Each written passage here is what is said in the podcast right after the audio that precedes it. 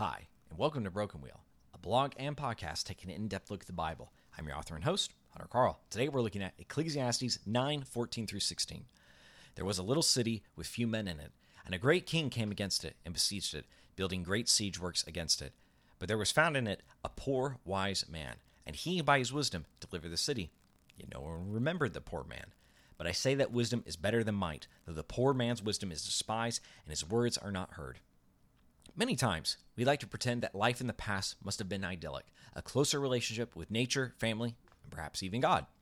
While undoubtedly there are benefits to living in an earlier age, there are many drawbacks as well, like dying when you are 30. I'm an older man depending on the country and century. The pros and cons of living in an earlier time are more mixed than we give them credit for, though there is definitely one major tragedy of previous centuries we no longer have to endure the siege. The only sieges we know about come from movies and historical documents. They were triumphs in both engineering and cruelty. How do you keep your people fed surrounding an enemy city? How can it be done without trains?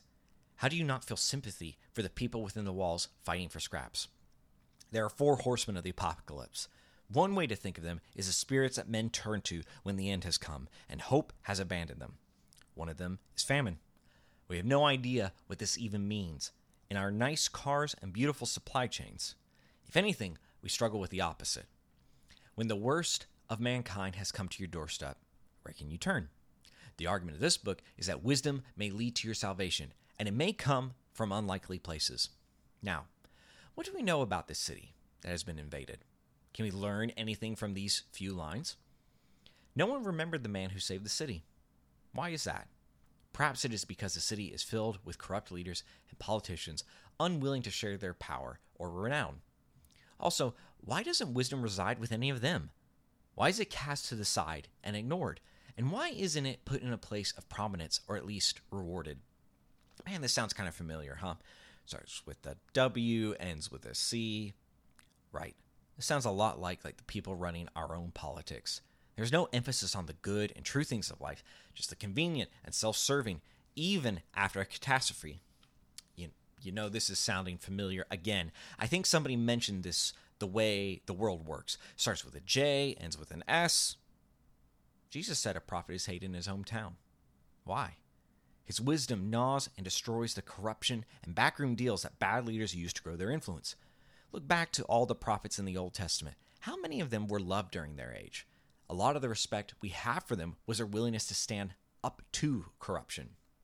What's the idea here? This pattern of putting wisdom to the side, pulling on it in a crisis, and setting it aside has been happening for centuries.